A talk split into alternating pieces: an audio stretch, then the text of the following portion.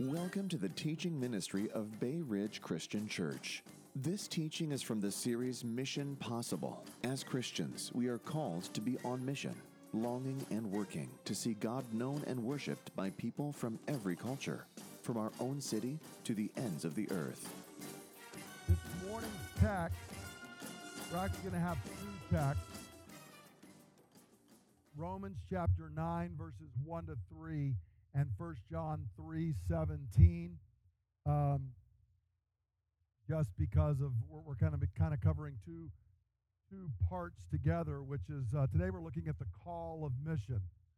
Uh, l- last week we looked at the heartbeat of mission, which is worship, and that we are on mission for God because God deserves to be worshipped by people from here to the ends of the earth, and that our heart should always be to see God worship. Today, we're going to look at the flip side of that coin, which is the call of mission, which is compassion for the lost and suffering. So we're going to look at these two texts, Romans 9, 1 to 3, and 1 John 3, 17. The uh, verses I'm going to be using today are going to be up on the screen. You can follow along or follow along in your Bible or your uh, either in paper or on your iPad or phone. Hear now the word of our living covenant sovereign God. I speak the truth in Christ. I am not lying. My conscience confirms it in the Holy Spirit. I have great sorrow and unceasing anguish in my heart. For I could wish that I myself were cursed and cut off from Christ for the sake of my brothers, those of my own race and 1 John 3:17. If anyone has material possessions and sees his brother in need but has no pity on him, how can the love of God be in him? In our uh, church history class that uh, we do once a month, we spent a number of months going over the early Christological controversies. This was when different groups kept arising and trying to change the understanding of who Jesus was. Some of the groups wanted to deny his deity. Some of the groups wanted to deny his humanity. And the church stood firm and said, no, Jesus is fully God and fully man. And they, they hammered that out over the first uh, like 300 years of the church. But even after that had happened, groups kept arising and trying to distort the picture. And some of them said, well, he was in a sense human, but it was absorbed into his deity, or he was kind of divine, but that was really absorbed by his humanity. And there came to be this problem of groups who were either trying to, they were completely trying to divide the deity and the humanity of Christ. He was like two different people, or they were not distinguishing the deity and humanity of Christ. They had been completely melded into one another. And the church eventually, by the Council of Chalcedon in 451, they, they fully defined who Jesus was. And one of the important things they said is look, you have to distinguish between the deity and the humanity of Christ, but you cannot divide the humanity and deity of Christ. Distinguish them from one another. They're not the same thing, but don't divide them. And this principle is really important, not only for understanding who Jesus is or understanding what's going on in the history of the church. I invite you to think through much of our Christian life. The key to living it properly and biblically is distinguishing but not dividing. Understanding the distinctions that are there, but not separating things that God has placed together. And in fact, this is central in understanding mission. Our motivation for mission requires that we distinguish but not divide our passion for God and our desire to see God worshiped from our compassion for our fellow humans and our desire to see them saved and their suffering relieved. They need to be distinguished but not divided. Last week we saw the primacy of God in mission, that the first and central reason we are on mission is because our God is so great and our passion for him is so deep. We desire to see him worshiped by people here and around the globe that our God should be worshiped and praised and honored above all. And that is central in mission. Not first our compassion for our fellow human being, but rather our passion for God. However, flowing out of that, we're going to now turn this week to our compassion for the lost and suffering in our world. Now, why we do this? If you remember, last week we looked and we saw that Paul began the letter to Romans by saying it's through him, Jesus, and for his name's sake that we receive grace and apostleship and we are on mission calling people in. It was for the sake of Jesus we do this, not for the sake of the people, but for the sake of Jesus. But the same Paul in this letter, the same letter to the same Roman church, when we get to chapter 9 and we look at our text for today, notice how Paul now shifts to compassion for humans. In verse 1, notice he begins by taking a solemn oath of truthfulness. He tells us, I am speaking the truth in Christ. I am not lying. My conscience confirms it in the Holy Spirit. I've broken this into four lines here because Paul is building one upon another. He says, I, am telling you the truth. And then if that's not enough. I want you to know I am not lying. And if that is not enough, I want you to know my conscience confirms the truthfulness of what I'm saying. And if that somehow hasn't penetrated in, I'm speaking this in the Holy Spirit. Paul is saying in four different ways that this is an oath I am taking. What I am about to say, I am saying with as much earnestness as a human being can possibly muster. Take careful note. Pay attention of what I'm going to say here. Well, what is it that Paul's going to say? He's got our attention here at this point in the letter. What is he going to say? Well, he tells us in verse 2 I have great sorrow and unceasing anguish in my heart. Paul has been describing the great salvation that we have in Christ through these first eight chapters of the book of Romans. But he now turns and he says, I want you to understand, I have great sorrow. I have unceasing anguish. This is no shallow thing for Paul. It goes to the core of his being. It is no passing thing for Paul. It is his constant companion, whatever this is that he's going to tell us.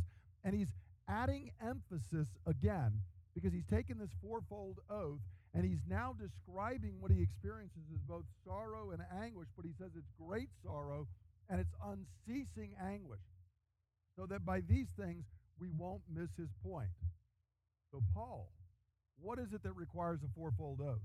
What is it that causes you this great sorrow and this unceasing anguish? The focus of the sorrow is the lost. Notice in verses 3 and 4 says, I've got this unceasing anguish. For I could wish that I myself were cursed and cut off from Christ for the sake of my brothers, those of my own race, the people of Israel.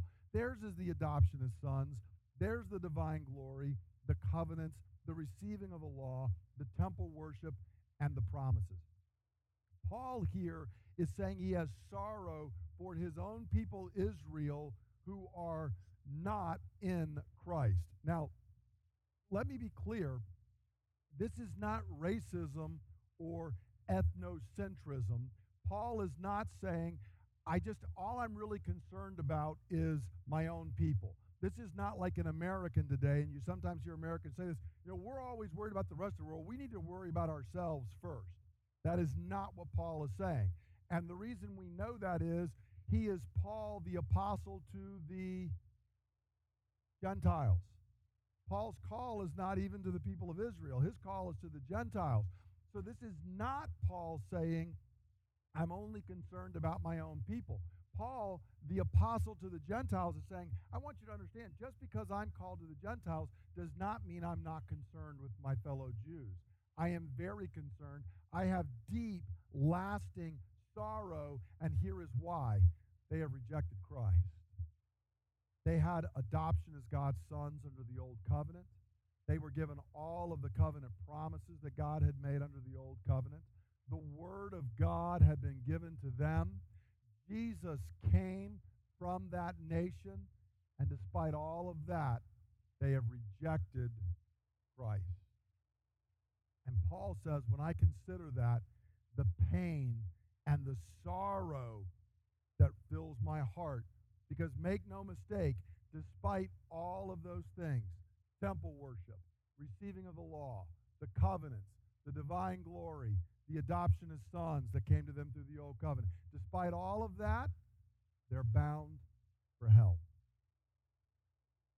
Let that sink in. They're bound for hell. Paul says, when I consider that, what other response could I have but deep, lasting, unceasing anguish and sorrow? Now, that's the first part. I want to now turn to our other text for just a moment because we're going to tie these two together. And we're going to, again, these first two teachings are laying a foundation that we're going to expand. Because there's another reason for sorrow and action on the part of believers. And that John tells us is in 1 John 3:17. And we'll see that these two are really linked. In 1 John 3:17 we read, "If anyone has material possessions and sees his brother in need, but has no pity on him, how can the love of God be in him?" Paul in Romans 9 is talking about the spiritually poor. Despite the fact that they got the temple and the old covenant and all those things, they're spiritually bankrupt. John here is talking about people who are materially poor. Whatever their spiritual status, they are materially poor. And John says if you have material possessions and you see someone who does not have material possessions and it does not move you to pity, I have a question for you. How can you claim that the love of God dwells in you? How can you claim you love God if you do not love those who are made in his image and you see them in need and you are not driven to act in their behalf? How can this be? So, John is linking love for God with compassion for the suffering. And that is really the same thing Paul's doing in Romans 9, where he has gone through the gospel for eight chapters, and he says, Here's what's prompted out of me considering the gospel. I have unceasing anguish for the lost, those who have not embraced the gospel. And John, as we're going to see in a few minutes, has just been talking about the gospel, and he says, And I, because of the gospel, have great pity and sorrow on those who are suffering in this life, who are lacking things materially, and it is because of the gospel he links the love of God, the love for God, with compassion for the suffering. Our love for God prompts us to love those who are made in his image and to relieve their physical or spiritual suffering and poverty. If you and I love God, if we have embraced the gospel and by faith have been declared righteous in Jesus Christ, the Holy Spirit begins a work in us that we cannot behold one who is the image of God and is living either in physical or spiritual poverty and suffering and be unmoved by that. If we are unmoved, something is wrong, and what is wrong is something in our own relationship with God. What is wrong is something in our own passion for Christ. If we are living in passion for God, what we talked about last week, it will always usher in compassion for fellow humans. It cannot be otherwise. And so we see in these two texts how this is done. Now, notice the depth of Paul's passion here. I want to go back to Romans 9 because he gives us one more piece of information in verse 3. I could wish that I myself were cursed and cut off from Christ for the sake of my brothers, these who are lost. Consider Paul's language and remember, this is not just hyperbole. He gave us a fourfold oath at the beginning. How deep is Paul's compassion here? If I had the choice, I myself would be cursed. I myself would be cut off. Now, what does Paul mean by that? Let's, let's not play religious games. If I had the choice, I would let God send me to hell. That's how deep my passion for God is and how deep my compassion for the lost is. I my heart beats with compassion for them. I am willing to be cut off and cursed. I and he Paul knows it can't happen. That's not the way salvation works. But he is taking a serious oath here. This is compassion for the lost. And I would point out it's also compassion for those who are suffering physically. I am willing to give of my own blessing and my own benefits for the good of those who are without, whether it is spiritual or whether it is physical. The same principle applies. Because for those who've been around here enough, we're not Gnostic. We don't separate the physical and the spiritual. Okay, that's Gnosticism, not Christianity. Now, that's what we see in our text. I want to take a moment to consider the biblical call to compassion for the lost and the suffering. And the scripture gives us three different reasons why we are to have compassion for our fellow human beings. Three different reasons. Number one, we are to have compassion because all humans are the image of God. All humans are the image of God. James chapter 3, the Apostle James puts it this way With the tongue we praise our Lord and Father, and with it we curse men who have been made in God's likeness. Out of the same mouth come praise and cursing. My brothers, this should not be. Notice here, James is going back and he's reflecting on Genesis 1 26 and 27, where we were told, here is the foundational truth of every human being you will ever meet. They are the image of God.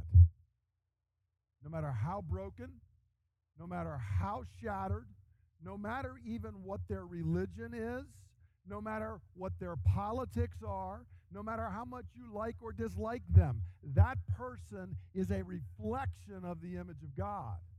I remind you, C.S. Lewis one time said, See, we get wrapped around and we think about civilizations and we think of mighty uh, empires and we think they are nothing. I mean, we think they are something, but they are nothing next to the lowliest human being. The lowliest human being is the image bearer of God, and nothing else in creation is.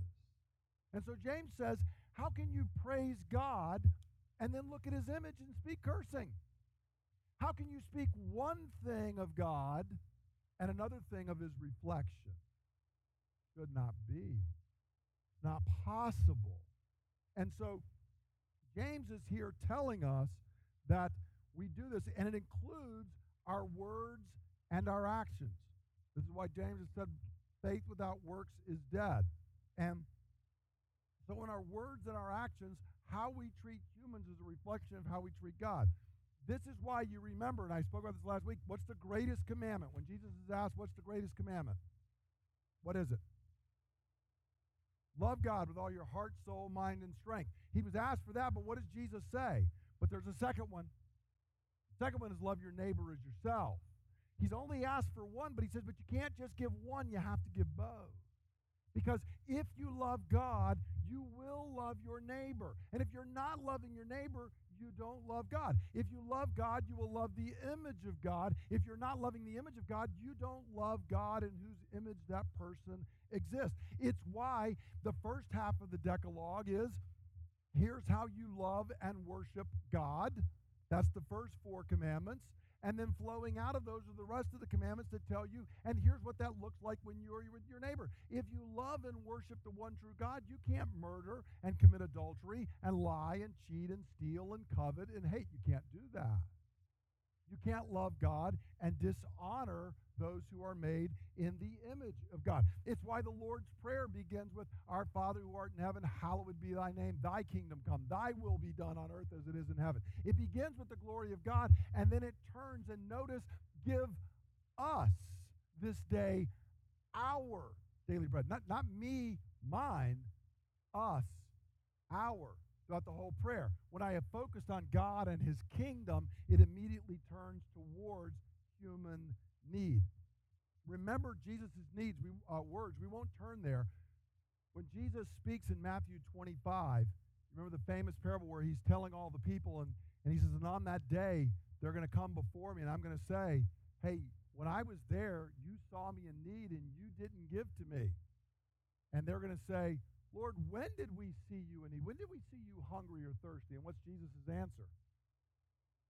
When you saw one in my image in that way and you didn't give a cup of water to them, you denied the same cup of water to me.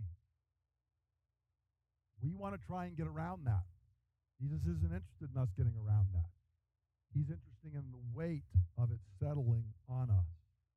What all this means is how we view, speak about, and treat any other human being, whoever they are.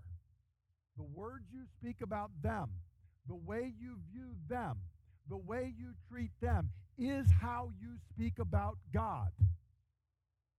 It is how you view God. It is how you treat God. When you see that person, okay, and I remind you, Jesus, to drive this home, tells parables like the Good Samaritan. You remember that? He picks the people that they would not like, and he makes them front and center and says, The way you treat that person, you don't like their politics, you don't like their faith, you think they are an undermining of who we are, the way you speak of them is how you speak of Jesus. There is no separation. Not because I say so, because Jesus says so over and over again. Passion for God always leads to compassion for those made in his image. If we lack compassion for people, it is a sure sign we lack passion for God. And we have put something else in his place. There is something else I long for more than God receiving the glory and praise he is due. My country, my security, my finances, my family, whatever it is, when it leads to lack of compassion for the lost and suffering, it's a sure sign I love something more than I love Jesus. Friends, that should rock you to your core because we all face this. Second reason true faith compels us to show compassion to the weak and suffering. Even if we weren't believers, the first thing I just said is true. Every human being has the image of God stamped on their soul, and they recognize the image in someone else. We spend our lives trying to stamp that out, but you don't even have to be a believer to understand that. But we as believers not only have that added on top of it, true faith compels us show compassion to others. I'll look in James again briefly. In James 1:27 we're told religion that God our Father accepts as pure and faultless is this to look after orphans and widows in their distress and to keep oneself from being polluted by the world. Now, we could do a whole sermon series on both of those. And we evangelicals tend to focus on the last phrase keep yourself from being polluted by the world. But James says it's both, not either or. And if you're keeping yourself from being polluted by the world, here's the first way you can do it look after orphans, look after widows in their distress. True living faith looks after orphans and widows, like those who might be fleeing from ISIS looks after them, it cares for them. And that's its first concern, not the other idols that might make it not want to look at them with compassion. Like my own country, America. True faith and worship fuels compassion for the weak and suffering in our world. Our love for God compels us to love them as well. Remember John's words in our text. How can the love of God be in you if you see the suffering and you don't engage to help? How can it be in you? The third thing, which piles on top even further for us as believers, is the gospel itself. We are gospel centered. And the gospel itself compels us to compassion.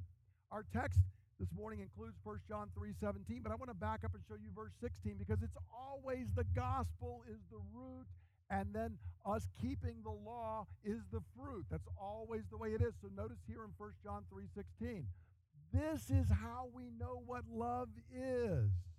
Jesus Christ laid down his life for us.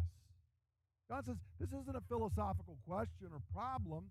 Here's how you know what love is the gospel tells you what love is. Jesus Christ looked at us in our physical and spiritual poverty and suffering. And he came and he sacrificed himself for us. And so then John says, and we ought to lay down our lives for our brothers. If anyone has material possessions and sees his brother in need and has no pity on him, how can the love of God be in him? The root is verse 16, the gospel. Christ has lived and died for us. The fruit of that, when we have embraced the gospel by faith, is we lay our lives down for others as well.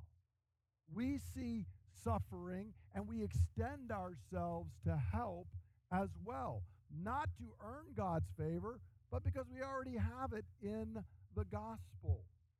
The scripture is replete with the call to remember how God has delivered and forgiven us and to extend that to others. Jesus tells us in the Lord's Prayer, forgive us our sins and trespasses and debts as we forgive those who've trespassed against us. Right? If I wrote that prayer, you could say that I don't like Brett's theology and I'm not going to do it. The only problem is Jesus gave us that prayer. And we're told to pray that. Lord, forgive me like I'm forgiving them. Same way I'm doing it, Lord, I want you to forgive me. If that doesn't scare you, you're not thinking. Okay? We're told, forgive as Christ forgave you. Love just like Jesus has loved you. The same thing. Flowing out of the gospel is always this compassion for others. Now, that's the three reasons. We're the image of God, through faith compels and produces this in us, and the gospel at its core, the very thing we reflect on every day and out of which we live, calls us to that. Now, let me give just a couple of examples of compassion so we can kind of picture these. We've got the two examples in our text, Paul and what John has written, but there's a couple of others. Moses, if you remember, Moses has gone up the mountain to get the Ten Commandments. And he comes back and when he comes back down the mountain, what are the people doing? They're worshiping the golden calf. And, and also, how are they worshiping the golden calf? What's going on when it says they got up and went in pagan revelry? That's a nice way of putting it. What does it mean they were doing? They were having an orgy. That's what they're doing. They're all dancing around naked and having an orgy. Okay? Now, what is Moses' prayer going to be for these idolaters who are engaging in this sexual confusion and sin? So Moses said, Wipe them out because they disgust me, O God. Now that's the modern version. What does Moses say? Oh, what a great sin these people have committed. He doesn't excuse what they've done, but notice his heart. They have made themselves gods of gold, but please forgive their sin. But if not, blot me out of the book. God, if you can't show compassion to them, then don't show compassion to me. You see where Paul's getting it from? Moses is saying, God, if you have to punish someone, punish me. Put the price on me. Now, God realizes Moses can't bear that price. Jesus will have to. But do you see the depth of Moses' compassion and forgiveness in the midst of their sin? This is no trivial thing they have done. But Moses' heart is not judgment, but rather mercy upon the very sinners. The people had sinned against Moses because you remember, why did they do it? oh, it's for this fellow Moses. Who knows what happened to him? What happened is he's getting God's covenant for you. That's what happened. He's spending 40 days fasting up there for you. What's happening is he's going to go back up and do another 40 days praying for you. Oh, who knows about Moses? But Moses' response isn't, well, hey, they chunked me off, so forget about them. Moses' response is, oh God, have mercy on them.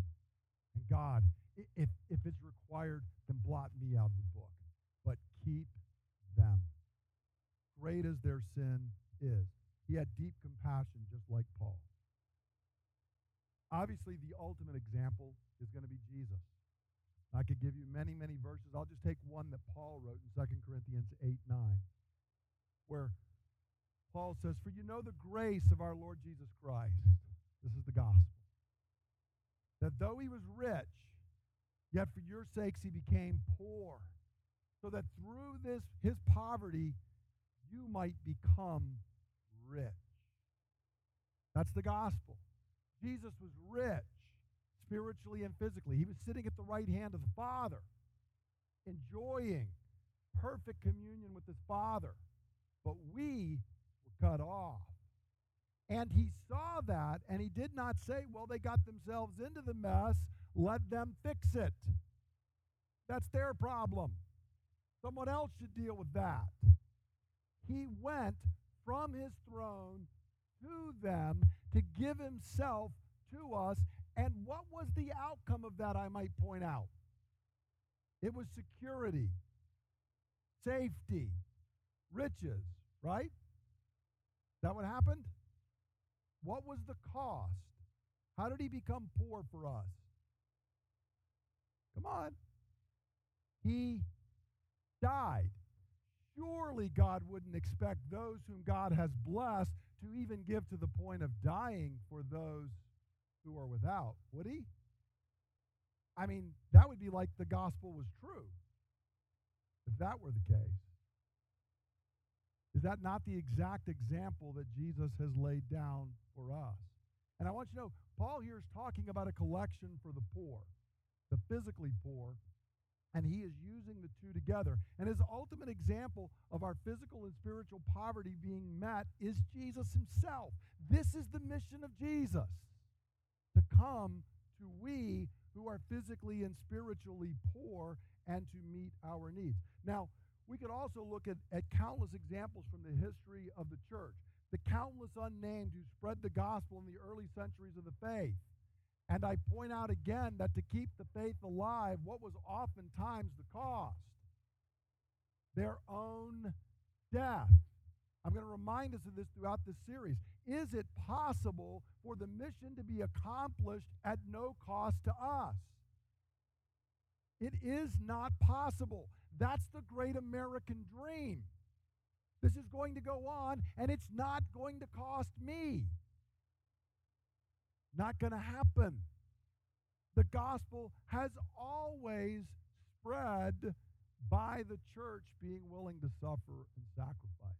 In fact, in the early centuries, so different than the way we put it, Tertullian said, the blood of the martyrs is seed for the church. The more they kill, the more the faith spreads. That wouldn't sell three copies if you wrote a book called that today. But it's what the early church believed. And we wonder how a group of 120 ragtag people in Jerusalem conquered the entire Roman Empire in the span of a couple of centuries while they were being crushed by the government because they were willing to pay the price. Monks and missionaries who took the gospel to barbarians and Vikings and distant lands. And I might point out down through history, this is just a freebie for you. When Israel was called to go to the nations and to be a priest to the nations and they did not go, what happened? God brought the nations to them. You don't go to Babylon, I'll bring Babylon to you. When the church in Jerusalem was staying there and not following the call to the, go to the far corners of the earth, what happened to the church in Jerusalem? Persecution comes and the church spreads. In the Roman Empire, if the church wanted to be insulated, God brought the Romans into contact with them. When the church had conquered the Roman Empire and we just wanted the barbarians to stay away, guess what happened? The River Rhine can freeze and the barbarians can come to Rome if Rome won't go to the barbarians. When we finally conquer the barbarian tribes with the gospel, there's now another group, the Vikings. And if we don't go to the Vikings, guess what will happen? They will sail the seas and they will come to us. I'll let you work that out, how that might be in our own day. But I will tell you, God has a several millennial long pattern of this.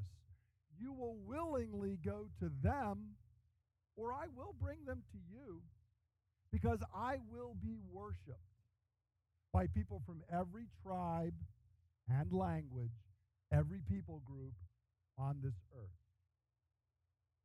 Which would we prefer? Go to them willingly or have them show up at our door? Because I can assure you the pattern through all of church history, stretching back 2,500 years and more, is if we don't go to them, God and His providence will bring them to us. The gospel will go forth. Now, there are others. John Knox, uh, you know, there were believers and missionaries in the Reformation. One of them was John Knox, who cried out to God, Give me Scotland, or I will die. That was based on the prayer that Rachel prayed, Give me children, or I will die. Knox said, What I want is I want spiritual children. I want Scotland. And if I don't have it, I will perish because I want it so bad. The modern missionary movement where people devoted their lives. You know when, when missionaries originally went to Africa, how they usually, what they used for luggage? Their version of Samsonite? It was a coffin. Because over 50% of them that went died. So the simple way is you don't take extra luggage, you just take your coffin. And that's how they went. Who wants to sign up for that movement? That's how the gospel penetrated. C.T. Studd wrote a poem that captures the spirit of mission. It's just four lines, but I love this poem. Some wish to live within the sound of a church or chapel bell. I want to build a rescue shop about a yard from the gate of hell. That's the spirit of mission. That's passion for God that leads to compassion. Now, let me talk about the need for compassionate mission today because you might say, well, I can understand that we had that in the past, but our world's so different today. Let me point out a couple of things. Number one, the huge number of poor and suffering in our world. I'll talk a little bit about physical poverty and suffering first. 80% of the world's population right now, this moment, lives on less than $10 a day. Now you can say we got higher cost of living, you can, it doesn't change it. $10 a day. 80% of the people living today. 50% of the children in the world today, the ones we got upstairs right now in our air conditioned rooms, 50% in the world live in poverty. And poverty is beyond what Americans can even picture. UNICEF says 22,000 children are going to die today because of their living in poverty. Poverty means no food to eat, no basic medical care. It's dangerous to be less than five years old in most of the world, for most of them. 1.8 billion people not have a water source within one kilometer. That's six tenths of a mile. So imagine a day when you go home and you turn on your faucet, if you had to walk six tenths of a mile to get that water. Who thinks you would change your water usage? Here's the statistics. Because of that, they use only 20 liters of water a day. That's five gallons a day. Who thinks they could live on five gallons of water a day? Now, you probably have no idea how much you use. I'll come to that in a minute. In the United Kingdom, the average person uses 50 liters of water to flush their toilets every day. Two and a half times that for flushing toilets. Now, The statistic has the United Kingdom. I don't think in Britain they have a higher rate of flushing toilets than the rest of us in the Western world. In America, the average person uses 600 liters a day. You are going to use today 30 times the amount of water of 1.8 billion with a B people. Because you got to walk half a mile to get a cup of water. You take care of your water. It's so foreign to us.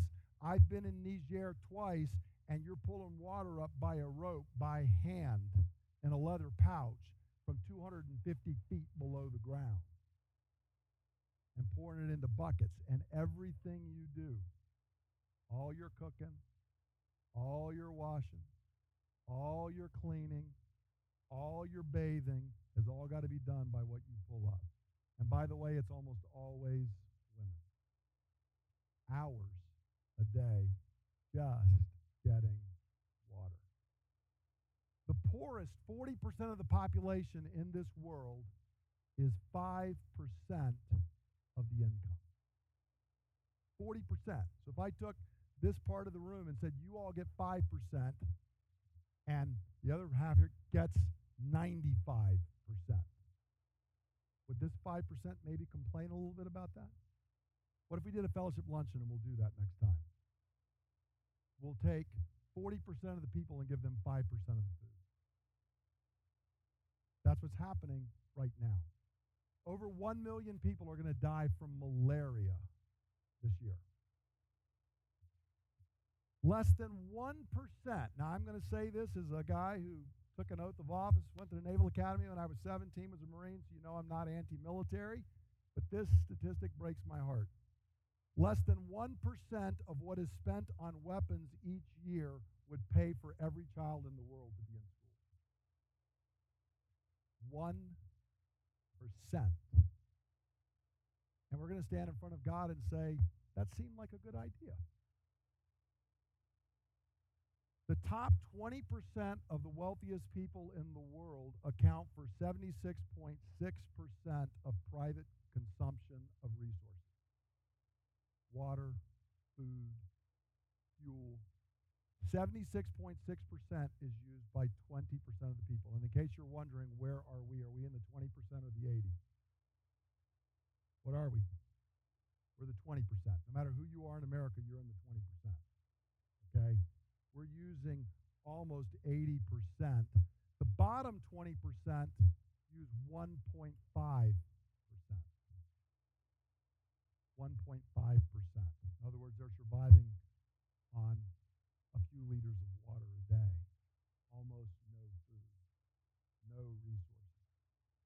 Now, that doesn't even account for the immense number of suffering through the sex slave trade, drug addiction, depression, alcoholism, broken marriages, the other problems that we can even run into right here with your next door neighbor. Okay? That's the world in which we find ourselves. Now, that's just mainly the physical side of things. Let's turn to the spiritual for just a minute.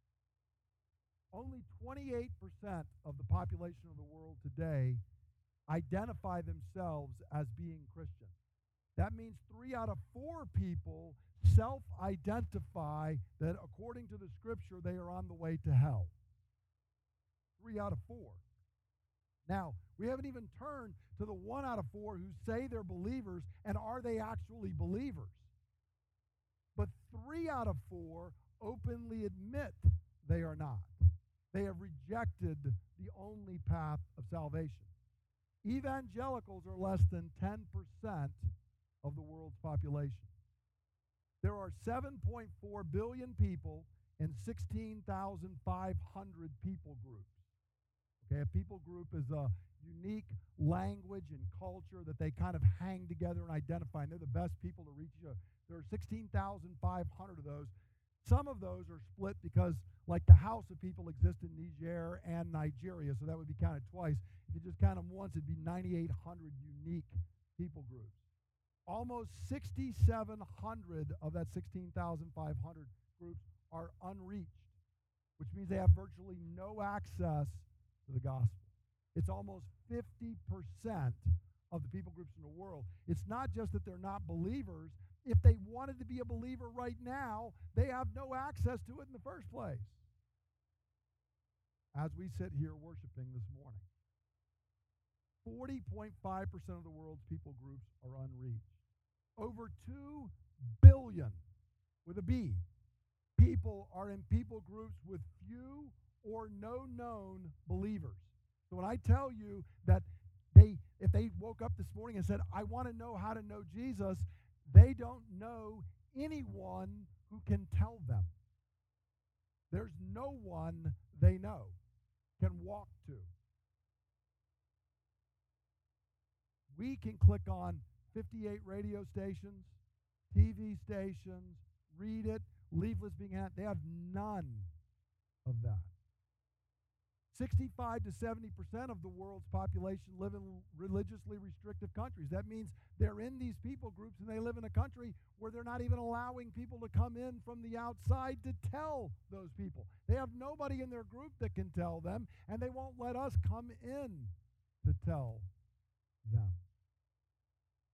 Do we have deep sorrow and unceasing anguish over that fact?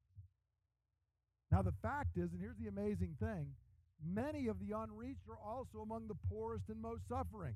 So the task of reaching the lost and the task of reaching the poor turn out to be the same task.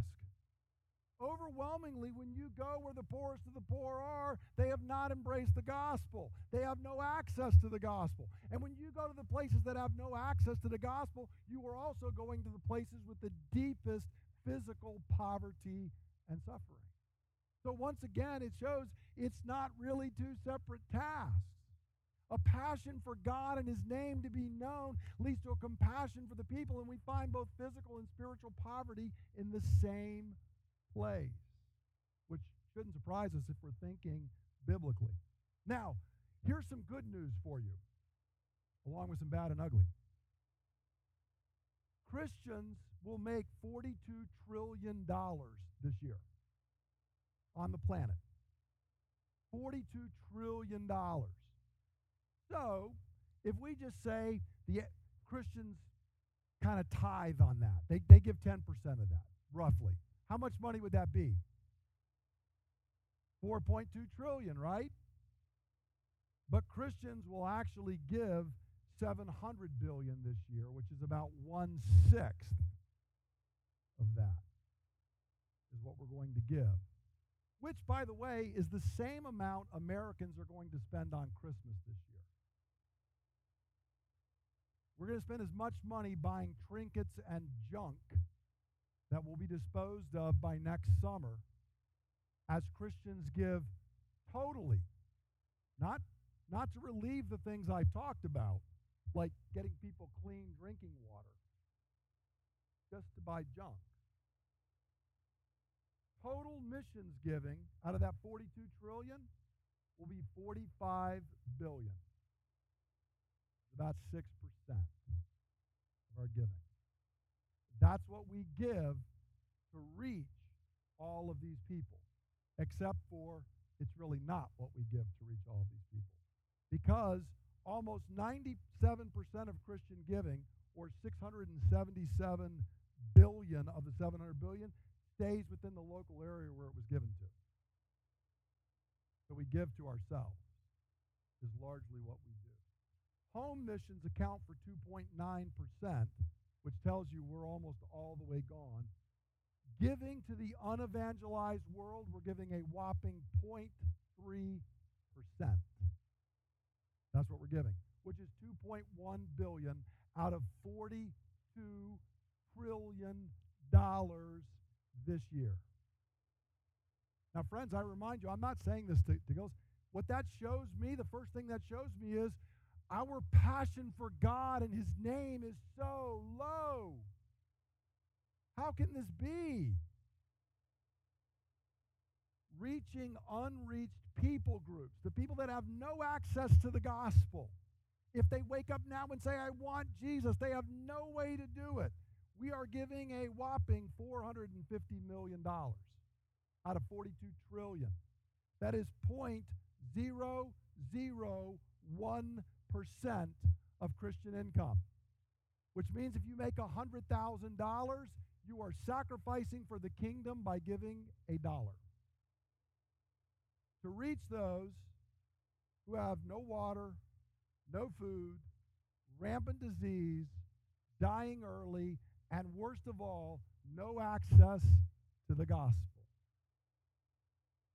And we will say, I am passionate about Jesus and his mission. And what would you say if I told you that? If you said, Brett, are you passionate? I said, I am a passionate follower of Jesus Christ. I believe in Jesus. I am running after Jesus. He is central in my life. And you said, How much do you make? And I said, I make $100,000. And you said, How much are you giving so that those who have never heard have a chance to hear? And I say, I'm giving a dollar. What would you think of my commitment? Am I serious about that? How about if I said, I am serious about putting away for retirement because Linda and I are going to travel the world? We're going to do this. And and you said, How much do you make? And I said, $100,000. You said, How much you putting away every year? And I say, A dollar. We're going to have like $40 when I retire. Sounds idiotic, doesn't it? It's what the church is doing. Now, let me say, it's not what this church is doing. And it will not be what this church is doing. If you threw a hundred bucks in the plate this morning, close to $20 of that by the end of the year is going to be going, and a big portion of that is going to be going to the least reached places. That's why we're involved and engaged there. But I want to remind you that is what is central. If Christians would devote themselves to prayer and giving and going, the mission could be finished in the lifetime of many people who are sitting here listening to me today. I'm going to bring up the statistics later. There are hundreds of churches for every unreached people group. Hundreds of them. Bay Ridge doesn't have to take on one people group by itself. We can join with like 599 other churches for one people group. That is a doable task. So, how do we apply the word? What does this mean for us? And I don't I don't want to leave it just heavy, though I do want this to be challenging to you and me. Okay? The question is simple. As those who proclaim to have a passion for God and His glory, am I moved by the need in our world? See, we don't like hearing those statistics, do we? I know some of you are thinking, I should have stayed in bed this morning. Okay, we don't like hearing them. But, folks, there's a woman walking half a mile right now to get water. And if she's thinking about Jesus, she has no access to find out who he is. And that's reality, whether you and I want to pay attention to that statistic or not. It's real world. So, do I see it? The, the scope of need in our world is staggering. And I want to remind you this is not just statistics, it's real people. That four year old suffering with malaria to the point of death right now and malnutrition could be one of my grandchildren. Not a, not a face, not just a little statistic, a real, living, breathing person. Those people I'm talking about have no access to the gospel. I, I love that my grandkids come in. One of my grandchildren, Owen in particular, every time he walks in the door, I know the first words in his mouth Papa, would you read the Bible to me? And he climbs in my lap and he opens up and he picks which Bible story he wants me to read. Those kids have no Bible, not in their language. They don't know anybody who can do it for them. Friends, unless the gospel breaks through, they are lost. And the church is asleep. And we have a lack of compassion and the reason we do is a lack of passion itself. Do we see this? Does it move me to compassion action? Do I recognize every one of those people is the image of God? The image of God is suffering this way. The image of God is dying of malnutrition. The image of God is being blown apart in needless, stupid war. The image of God is lost with no access to know the one in whose image they are made. A lack of compassion for the lost and suffering belies a lack of passion for the name and glory of Jesus Christ. So the question is do I have passion for Jesus and compassion for the lost and suffering? And I can't split them. When you got one side of the coin, you got the other. And if I don't have compassion for this, the answer is not go out of here and feel guilty because that's going to wear off. You're going to forget this as the week rolls on. I'm not unaware of that. Friend, it means we need to reflect on the gospel. Jesus did not see us in our need and say, Father, let's turn to more pleasant thoughts. We've still got most of the angels. Not what he did. He said, I'll go. I will go. But it's going to mean a life of suffering. I will go. It's going to mean giving up the glories of heaven. I will go. It's going to mean taking on poverty instead of riches. I will go. It's going to mean being rejected by the very people you are going to. I will go. It's going to mean they ultimately will uh, crucify you, kill you. I will go. How else will they know? How else will they be saved? Friends, we have to reflect on that and if we reflect on that, it will create a passion in us and a compassion. And what we're going to do is we're going to take the last couple minutes here and we're going to pray for the lost and suffering. We're going to be looking at a number of ways to engage in mission because it's not just prayer. There are ways that we educate ourselves, there are ways that we give financially, there are ways that we engage personally involved in this. But today, I want to focus on the heart issue of prayer. I want to tell you that there is supposed to be coming out, I believe it's coming out right now, a special issue of The Bridge that's going to give you some links to where you can look up all these statistics. I didn't I don't just know all these things off the top of my head. There are organizations that work to make this kind of information known. I'm just giving a couple of them. Okay? The Joshua Project, also Operation World. And I encourage you to take a look at that. If you've never done it, when I was a young man, I had no interest in the very topic we're spending this entire fall talking about. None. And then I picked up a book named Operation World, and it wrecked my world. Because I spent the next couple of years every morning praying for different nations. And I started understanding they don't know the gospel, they have no access to the gospel, they're lost. I encourage you Look at those links. Pay attention. If you don't know any other way, let Operation World guide you. Pray for our missionaries. Pray with us each week. And what we're going to do now, if you can go ahead and stand, we're going to pray together. And I want to encourage you, again, as always, this is not a time to listen, and engage my prayer, and say how good Brett's prayer is. You need to be engaged. Friends, there are almost 2 billion people right now have almost no access to the gospel, and many of them live in countries where it is shut off from the gospel. And we need to be in prayer regarding that. What's going to bring those walls down?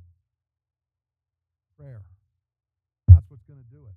And you and I have to be engaged in that for the glory of God's name